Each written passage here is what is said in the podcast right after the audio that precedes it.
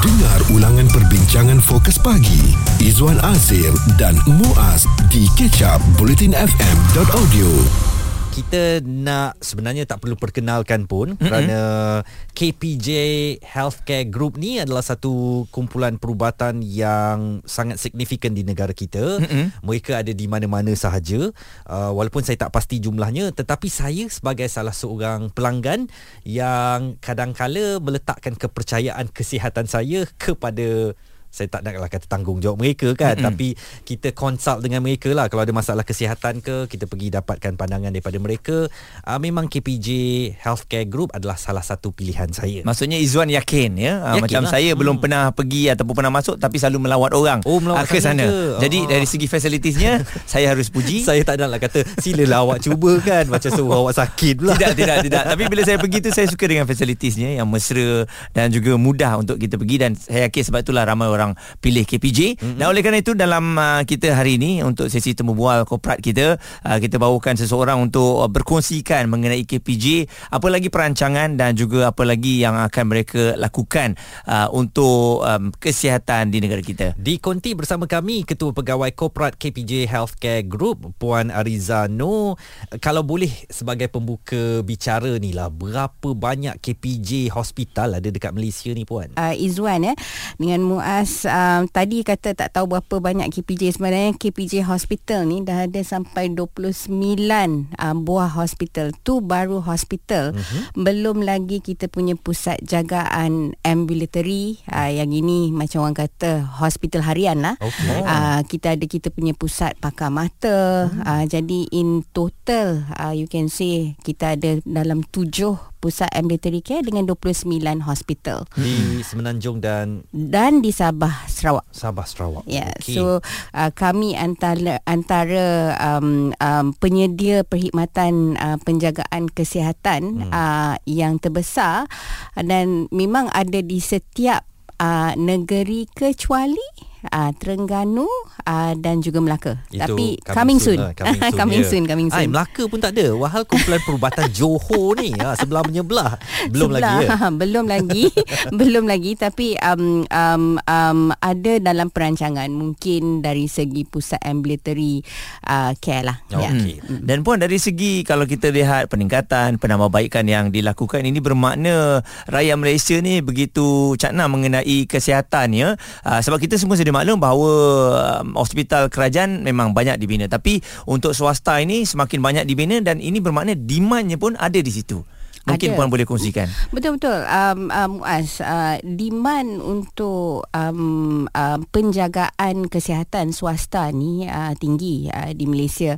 Uh, uh, also because fa- uh, faktor utama dia pasal um ada banyak um, um, patient ataupun corporate yang menggunakan perkhidmatan uh, insurance. Hmm. Eh, jadi um, selalunya kalau kita ni patient uh, yang mempunyai um, um, insurance, kita boleh uh, pergi ke hospital perkhidmatan swasta lah. Hmm. Jadi satu kelebihan ni of course uh, kita tak payah tunggu hmm. uh, dan um, uh, facility uh, sangat baik uh, dan of course perkhidmatan yang lebih uh, efisien dan cepat lah. Ya? Dan mungkin uh, tadi bila saya kata saya gunakan uh, perkhidmatan KPJ ni, saya mempercayai KPJ ni ramai yang kata, ambo dia tu T20 lah tu ya, tak pun M40 belagak. Pergi je lah hospital kerajaan. Bukan, dia kat sebelah Seri Pentas ni je. Yang apa-apa yang berlaku, yang paling dekat kita pergilah dekat situ kan. Lagi pun ada insurans kan. Dan, dan ada insurans. Jadi uh, dah biasa menggunakannya kerana lokasinya mungkin dekat dengan kita. Ya. Dan uh, saya bukanlah nak bagi promosi percuma kan. Bagi promosi percuma kena minta promo code pula.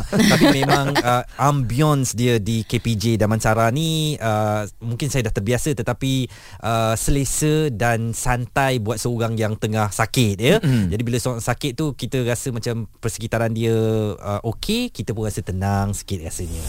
Jika anda terlepas topik serta pendapat tetamu bersama Fokus Pagi Izwan Azir dan Muaz stream catch up di blutinfm.audio kita masih lagi bersama dengan Ketua Pegawai Korporat Korporat KPJ Healthcare Group. Puan Arizano bercakap tentang KPJ Healthcare Group sendiri yang tadi beliau dah dedahkan memiliki uh, lebih daripada 20 uh, 29 sebenarnya ya hmm. um, hospital uh, KPJ ini di seluruh tanah air dan kalau boleh saya tahu Puan Ariza macam contohnya di hospital kerajaan ni kita tahu kalau kita sebut hospital di sesuatu daerah tu ataupun contohnya dekat dengan area Putrajaya tu okey dia kuat tang jantung kalau awak ada masalah jantung awak pergi ke hospital kerajaan tu dia boleh uruskan hmm. kalau berkenaan dengan ibu anak ni pula mungkin pergi ke Selayang sebagai contoh begitulah hmm. KPJ ni ada 29 pusat perubatan hmm. apakah ia memiliki Uh, kekuatan-kekuatan tertentu di setiap hospitalnya yang mana pengguna patut tahu? Jadi kalau dia ada masalah kesihatan tu dia boleh terus tuju ke hospital yang tepat. Okay, uh, generally uh, hospital hospital kami di KPJ ni memang kami memang ada pengkhususan lah ya. Uh, obviously uh, setiap hospital dia mesti ada basic Uh, yang yang basic uh, specialization tujuh specialization tu mesti ada so kalau pergi hospital pakar mana-mana mesti ada hmm. um, uh, setiap uh, daerah tu of course dia uh, depending on demand uh, of that location locality, locality. Uh, jadi uh, kita ada specialization yang yang lebih lah hmm. uh, lebih khusus uh, to that area macam tadi kita cakap pasal Damansara hmm. um, um, KPJ Damansara Damansara Specialist Hospital uh, is very well known eh, uh, untuk penjagaan ibu dan anak oh. yeah. uh, so uh, we have a lot of um, specialist consultant hmm. uh, that does uh, a lot of deliveries and and and cases for children hmm. uh, di pusat pakar uh, Damansara. Uh, kalau katalah uh, you have uh, sakit jantung mm-hmm. for example We have uh, our specialist hospital di Ampang Putri. Ampang uh, di Ampang Putri, uh, di hospital uh, KPJ Tawakal. Of course, kalau in the southern region, kita ada KPJ Johor uh-huh. uh, as well as KPJ Putri. Uh, kalau um, untuk perawatan barah, eh, uh-huh. macam kanser, uh, kita pergi ke hospital Damansara juga okay. dan juga dekat uh, KPJ Johor. Now, untuk A&E lah, uh, kalau the best A&E uh, facility, uh, that we have uh, of course uh, this uh, hospital yang khusus yang selalu akan ambil macam patient-patient dalam trauma cases uh, dekat uh, sebelah southern kita ada Pasir Gudang uh-huh. kalau dekat uh, sebelah uh, Klang Valley ni kita ada hospital Klang uh-huh. uh, of course uh, all of our big hospitals macam um, KPJ Ipoh KPJ Penang uh, these all have like complete complete facility lah uh-huh. ya um, uh, yang menariknya KPJ ni kita ada dalam 1400 uh, pakar consultants mm-hmm. eh uh, who are actually our partners eh diorang our partners so definitely lah kalau kat KPJ ni you come to any of our hospitals we will be able to take on any uh, cases ataupun complication mm-hmm. insyaallah Ya. Okey. Dan selain itu juga puan, bagaimana untuk kita membezakan sebuah hospital tu adalah hospital yang terbaik? Sebab um, bila ada banyak sangat hospital, hmm. kita pun ada banyak pilihan. Betul. Dan uh, saya yakin kalau kita tengok um, KPJ antara salah satu ataupun salah sebuah the best hospital kat Malaysia ni. Betul. Jadi apa yang membezakannya? Okay, so KPJ ni uh, untuk saya rasa dah tiga tahun berturut-turut eh kita dah menang Best Hospital in Malaysia mm-hmm. eh, daripada uh, Global Healthcare Awards eh. So uh, kami telah dinobatkan to be the best hospital KPJ Group. Um, uh, obviously uh, sebagai um, pengguna pintar selalunya kita akan go through and tengok the credentials lah. Mm-hmm. Uh, jadi uh, uh, antara faktor yang selalu kita tengok uh, of course course is uh, patient outcomes eh. Jadi kalau di um, um, kalau kalau kita boleh uh, I mean selalunya sekarang ni semua orang Google kan hmm. untuk apa-apa pun uh, Google to get reviews and to get feedbacks.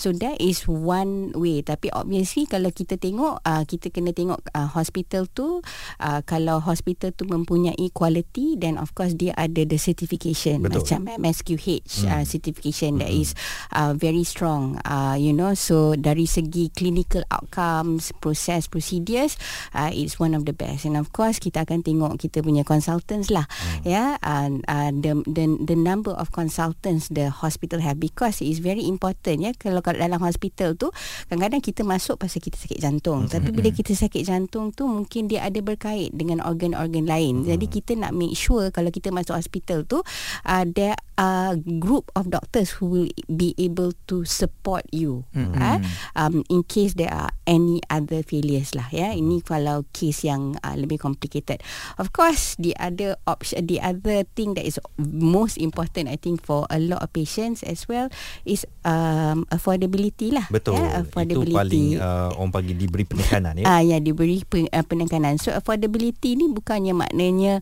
uh, murah tapi uh, orang kata uh, berdasarkan penjagaan kesihatan yang dibagi itu hmm. bersesuaian. Hmm. Bersesuaian kita dapat quality, kita dapat patient outcome yang baik, patient uh, dapat pulang daripada hospital dengan cepat uh, dengan um, um, very less complication lah eh mm-hmm. uh-huh. dan mungkin uh, saya nak tahu juga tentang uh, affordable ini mm-hmm. um, apa, ataupun harga yang dikenakan ini kadang-kadang masyarakat Malaysia merasakan mahal di hospital-hospital swasta tetapi sebenarnya hospital kita mendapat tumpuan warga asing Betul. yang datang untuk uh, mendapatkan rawatan di negara kita. Walaupun mereka dari negara yang kuasa keuangan mereka mungkin sedikit rendah daripada di Malaysia ini. Izwan Azir dan Muaz di Catch Up Bulletin FM bagi anda yang mungkin berada di mana-mana saja KPJ Hospital sambil dengarkan kita mm-hmm. di bilik oleh kerana baru saja dapat rawatan kami nak ucapkan terima kasih ya. Sebab uh, dalam apa saja keadaan memilih kami sebagai teman anda. Kami do mendoakan kesihatan anda. Dan kita bersama dengan Ketua Pegawai Korporat KPJ Healthcare Group Puan Arizano memperkatakan tentang uh, rantaian hospital KPJ yang ada di serata penjuru tanah air. Uh, dan saya nak katakan juga nak bertanyakan tentang orang kata mahal lah nak pergi KPJ ni kan. Saya boleh katakan mahal tetapi ia berbaloi dengan perkhidmatan kesihatan yang saya dapat. Tetapi kita juga dengar bagaimana tumpuan rakyat terutamanya warga Indonesia Malaysia yang suka datang ke Malaysia ni untuk mendapatkan perkhidmatan kesihatan mereka termasuk daripada KPJ Healthcare Group. Bagaimana Puan Ariza nak memperkatakan tentang tumpuan yang diberikan oleh warga asing kepada pusat perubatan di KPJ Healthcare Group? Okay, um, jadi memang eh, um, sekarang ni kami nampak demand uh, especially sejak kita punya borders finally open mm-hmm. balik uh, pada tahun ni pada bulan 4 hari tu kita nampak uh, banyak uh, patient-patient international uh, yang mula balik masuk um, uh, ke, ke Malaysia untuk mendapatkan rawatan uh, perubatan kesihatan lah. Uh, terutamanya uh, patient daripada Indonesia. Of course pasal um, uh, number of flights uh, daripada Indonesia pun dah bertambah. Mm-hmm. And then ferry services. So um, there's a lot of means. Of course KPJ uh, kami um, uh, dapat the big benefit when um, uh, borders reopen untuk health tourism ni. Mm. Pasal kami berada di seluruh pelosok uh, tanah air. Jadi dekat setiap pintu uh, utama, uh, masuk, utama negara. masuk negara adalah KPJ hmm. Hospital. Uh, of course um, uh, warga asing lah especially um, foreign tourist ni uh, ramai yang suka uh, mendapatkan perkhidmatan kesihatan uh, di uh, dulunya di Singapura. Hmm. Uh, tapi uh, more and more uh, because today uh, we are um, actually kita punya quality, kita punya proses proses kita setanding, punya eh? doctors eh? uh, is is setanding dan of course you know sebenarnya kalau kita tengok dekat our neighbouring country pun a lot of the doctors pun datang daripada Malaysia juga mm-hmm. yeah? so because of that um obviously kita ni ada uh, we we have that competitive edge lah ya. hmm. ya uh, uh, untuk bersaing uh, untuk uh, get uh, the influx of healthcare travellers ni okay. uh, jadi um, uh, untuk patient-patient daripada Indonesia uh, in particular because of course rakyat dia ramai hmm. ya uh, and uh, dia pun uh, ada juga pusat penjagaan kesihatan kat sana hmm. tapi um, uh, truth betul eh uh, kita punya uh, Malaysia punya healthcare ni hmm. uh, as Izwan Izwan has mentioned is actually the most affordable in the region. Mm-hmm. So we are actually very very attractive dan of course kita punya fokus lain daripada Thailand. Mm. Uh, Thailand uh, lebih kepada uh, kosmetik dan estetik. Uh, Thailand dia cucuk tang sini, uh, jadi, dia cucuk tang sini. jadi kita lain ya, kita lain. So kita dengan Singapore kita punya fokus uh, have always been uh, looking at you know uh, all uh, of the treatment macam cardiac, mm. macam neuro, mm. macam cancer. Mm. Uh, so uh, these are the specialization uh, that that we offer. Uh, jadi of course uh, I think uh, uh, sekarang lah uh, in particular um, as the economy starts to open up so uh, kita semua stand uh, to benefit uh, from uh, healthcare travels. So sekarang ni boleh saya kata macam uh, kita menunjukkan pada tahun ni saja we will finish the year uh, at least uh, with a contribution from healthcare tourism daripada kita punya total revenue tu at least uh, we are looking at more than 100 million. Wow. Yeah, just uh, from ya. uh, healthcare travel ini orang kata belum lagi full swing ya. Uh, jadi uh, we see that there is a lot uh, potential. of potential uh, in healthcare tourism. Okey, kejap lagi kita akan kembali semula mungkin dari segi cabarannya yang kita dengar tadi adalah kejayaan mm-hmm. uh, tapi setiap dalam sektor ni mesti ada cabaran uh, terutamanya apabila kita beralih kepada fasa endemik. Stream Catch Up Bulletin FM bersama Fokus Pagi Izwan Azir dan Muaz di bulletinfm.audio. Masih lagi bersama dengan Puan Ariza Nur. Beliau adalah Ketua Pegawai Korporat KPJ Healthcare Group. Kita men- uh, memperkatakan tentang uh, bagaimana KPJ Healthcare Group sekarang um, mengharungi pelbagai cabaran mm-hmm. ya dan juga saingan dari pelbagai institusi kesihatan yang lain dan uh, saya rasa awak belum pernah mendapatkan khidmat KPJ lagi eh? Saya pernah tapi belum pernah audit lagi. Oh. Ha, tapi secara keseluruhannya saya berpuas hati lah. Cuma betul kata Puan, di Terengganu tu saya kalau balik kampung memang bertanya juga kenapa KPJ ni tak ada kat Terengganu kan. ha. Dan ha. kalau anak Muaz nak pergi sunat lepas ni, KPJ buat sunat tak Puan? Ada. Ada. ada. Ha. Kita ada sunat package lagi. Wah. Ha. Kalau ada peluh uh, kuning. Ha, kita semua ada package. Ha. Uh, the whole the whole works lah. Ha. Okay. Yang penting pinless. Ha. Ha itu yang paling penting. Itu Semua benda penting. ada yang di situ. Paling penting Semua tak pakai batang pisang ya. Sekarang pakai laser lah kan. Puan, kalau kita tengok tadi uh, dari segi cabarannya kan, uh, cabaran ni pastinya dia akan sentiasa ada walaupun dah berikan yang terbaik. Um, kalau kita tengok ada yang hantar WhatsApp tadi, uh, dia adalah pak komen-komennya ada uh, here and there. Mungkin um, kalau secara keseluruhannya buat cabaran-cabaran yang sedang dihadapi ni. Okay, so secara keseluruhan pasal kita ni perkhidmatan pengguna pengguna. Hmm. Jadi pengguna uh, of course semua ada banyak preference lah. Yeah, so uh, as um, uh, a healthcare group uh, what we need to do is we need to progress to look at macam mana kita nak give more personalized care Betul. Uh, kepada setiap patient kita mm-hmm. because sekarang ni kita punya pengguna pengguna-pengguna pintar. Mm-hmm. Yeah, so uh, dia nak bila dia dah sampai dia mendapat layanan uh, yang sewajarnya mm-hmm. lah. Dan of course uh, kalau kita pergi ke hospital swasta uh, kita tak nak uh, kalau dekat government hospital kita kata ada long wait time mm-hmm. ya kalau kita datang ke hospital swasta kita tak nak tunggu uh, kita expect um, sesuai dengan ringgit yang uh, kita bayar so kita kita expect uh, that high level of efficiency tapi mm. obviously uh, kadang-kadang orang sakit ya macam uh, obviously kalau kita mesti jumpa consultant for example if it's like a uh, uh, you know um, a, a consultant a specialist consultant yang very popular. Of course there will be queues lah nak jumpa dengan dia. right? and then bila uh, kita bila doktor uh, berjumpa dengan patient bukannya dia boleh kata macam okay uh, 10 minutes up uh, next ya. Yeah. So it has to be very personalized ya. Yeah. Kalau orang sakit dia ada banyak nak pertanyaan, uh, dia nak tahu concern so dia. concern dia. So so these are factors that we have to take into consideration. Dan kalau doktor kalau tiba-tiba ada emergency uh, cases, then the doctor have to leave the clinic. Mm. So um one of the um uh, challenge utama yang kita ada adalah long wait times mm-hmm. lah ya. Um tapi sebenarnya tak disengajakan. Uh, okay. Uh, Uh, so what are we doing to overcome lah uh, this situation so kita tahu yang uh, these are the big pain points lah eh, untuk pengguna-pengguna bila datang mendapatkan rawatan kesihatan menunggu kalau Betul. kita sakit siapa nak tunggu Setuju. semua tak nak tunggu mm-hmm. okay So uh, kami uh, dah embark on a digital journey. Okay. Jadi kalau kita embark on a di- digital journey, what are we going to do?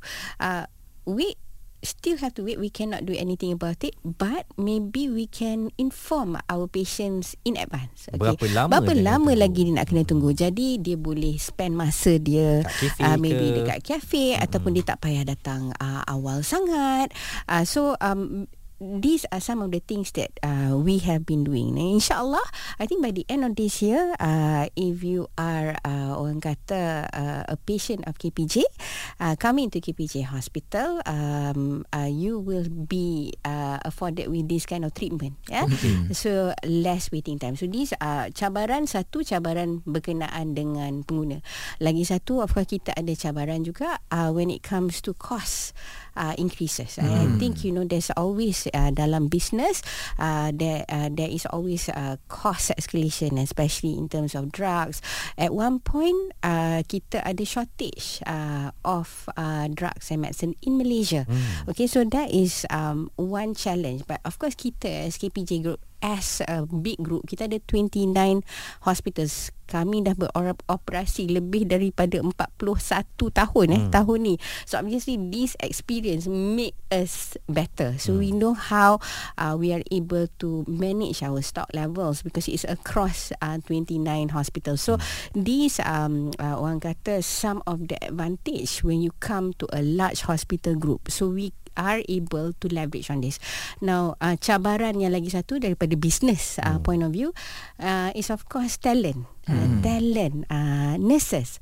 Eh, jadi um, uh, today kita tahu kat Malaysia kita ada shortage of nurses. Satu pasal nurses kita is in high demand. Betul. neighbouring country ambil. Saudi Arab ambil Saudi, ya. yeah? ya. so these are all opportunities. But we should be proud because we are actually exporting uh, talents you know. Malaysian talents you know abroad. So we should be very proud. Tapi what do we need to do to churn out more of these talents now at KPJ I'm not sure kalau pendengar tahu tapi kita dekat KPJ Healthcare kita ada KPJ University College Oh. Yeah, so we actually have got our diploma program, our post um, uh, diploma program, postgrad program, to also train uh, these um, nurses into you know specialist nurses as well. You know, so um, all this time kalau macam um, Malaysia ada uh, kekangan uh, kita pun ada juga kekangan because our nurses are being pinched as well but Yeah. we're actually quite proud of it uh, as well so that means that kita punya nurses ni uh, uh, is nurses yang berkualiti lah ya? Mm-hmm. jadi it's in high demand and we're very happy to be part of you know Malaysians growth ya? Malaysians talents growth uh, so we are continuously recruiting nurses uh, uh, there are still a lot of students come into our program and actually we are actually very happy as well because um, um, uh, KPJ University College ni uh, memang uh, uh, tumpuan kita adalah kita nak make even you know um, uh, education especially dari segi uh, nursing uh, allied health workers radiotherapist ni affordable Hmm. eh? so more Malaysians have got a chance uh, you know uh, uh, to pursue further education and have guaranteed employment dengan KPJ Healthcare Berhad Dan pastinya bila Puan Ariza kata tadi gembira, saya rasa satu lagi faktor yang memberi kegembiraan kepada KPJ Healthcare Group ialah dengan penubuhan satu lagi cawangan yang katanya lebih smart uh, ini uh, apa lebih pintar hospital pintar kabarnya di Damansara juga Yes. apa yang agaknya Puan Ariza nak ceritakan Okay, so um, it's very excited. Ka- Kami dah orang kata soft launch lah sekarang ni. Soft launch. So the big launch uh, will happen uh, next year. Uh-huh. Uh, sekarang ni kami telah melancarkan our first uh, hospital pintar uh, in KPJ Group. Now that will uh, uh, obviously be the future of KPJ lah. So of course, uh, uh, bila kita nak upgrade, it takes uh, you know time and there's uh, planning lah. Uh, planning in progress. Tapi uh, the first smart hospital has arrived in Malaysia uh, di KPJ Healthcare di Damansara 2. So okay. berdekatan saja mm-hmm. about 10 minutes away daripada uh. Damansara 1 and okay. of course daripada Mhm. Sri Pentas is closer in mm-hmm. fact. Mm-hmm. Um so um hospital Damansara 2 2 ni uh, is our first hospital that has got a connected care. So what that means is of course kita punya IT infrastructure, our information system uh, is high tech that it is now able uh, to integrate lah with all of the operating system macam uh, operation system. Hmm. So kita ada digital operation theatre for example. Oh. So there can be a specialist consultant uh, yang buat um, pembedahan on you tapi at the same time kita ada nasihat daripada nasihat daripada pakar mungkin daripada overseas yang kita hmm. ada kolaborasi ya. Hmm. So you're looking at um, best uh, health outcomes and of course when you talk about connected care that means that kalau you datang uh, you have a procedure uh, we want uh, to be able to do the procedure and then recovery time we want to make it shorter and then if you need care at home we will continuously give you care oh. uh, because you know uh, it's a system that is connected lah mm-hmm. so you know there are devices uh, that can be connected to our system mm-hmm. uh, that allows for us to continue uh, to monitor you as well oh. so I think that is uh, the future of healthcare mm-hmm. so uh, dulu kita cakap future of healthcare kita tengok kat dalam YouTube mm-hmm. uh, kita tengok uh, you know even in uh, some of uh, the films you know mm-hmm. some of the movies ya uh, bila you know oh, oh this is the future. Tapi sebenarnya the future is already here. So we're actually very excited about it. Puan secara ringkasnya untuk pembentangan bajet 2023 ini mungkin harapan dari uh, sektor kesihatan? Okay, so um, uh, memang ada harapan lah. I mean, I think uh, sewaktu pandemik hari tu kita nampak uh, ada uh, uh, a, a lot more uh, coordination effort uh, ataupun kerjasama eh, uh, antara government dan juga pihak swasta. Mm-hmm. And because of that, we saw that in fact kita punya vaccination, uh, kita Malaysia we did it in record time for the whole of our population, and that was done because kita memang ada good uh, public-private partnership ya uh, between pihak swasta dan juga uh, pihak kerajaan and during that time during the pandemic as well while the government hospitals were actually very busy managing uh, the uh, cases mm-hmm. uh, of covid now a lot of the patients ni uh, yang mana yang uh, requires urgent care uh, ditransfer ke hospital swasta mm-hmm. so memang adalah kat situ peruntukan untuk PPP ataupun orang kata kerjasama uh, awam swasta public private partnership. Hmm. Jadi uh, saya I mean of course kita sebagai uh, uh, hospital swasta we hope that walaupun kita dah dalam fasa endemik this kerjasama will continue. Because hmm. kita punya facility uh, is built. So kita ada that capacity. So kita tak nampak lah kenapa kita kena continue with the long wait times at the government hmm. hospital. So government uh, if the budget uh, is there dah diperuntukkan uh, we can help to alleviate that stress daripada uh, the government punya hospital yeah? So we want to continue to work together as a Malaysian healthcare ecosystem. yeah kita nak ucapkan terima kasih kepada Puan Ariza Nur, uh, Ketua Pegawai Korporat KPJ Healthcare Group yang sudi hadir untuk berkongsi tentang perkembangan KPJ Healthcare Group termasuk satu lagi pastinya baby project mereka iaitu Hospital Pintar uh, pertama uh, yang terletak di Damansara 2 InsyaAllah ada kesempatan kita lawat Tapi bukan sebagai pesakit lah ya Sebagai orang untuk melihat kepada teknologi Yang mereka miliki di sana. Topik terbaik, tetamu hebat Dan pendapat bernas Bersama Fokus Pagi Izwan Azir dan Muaz Stream Catch Up di BulletinFM.audio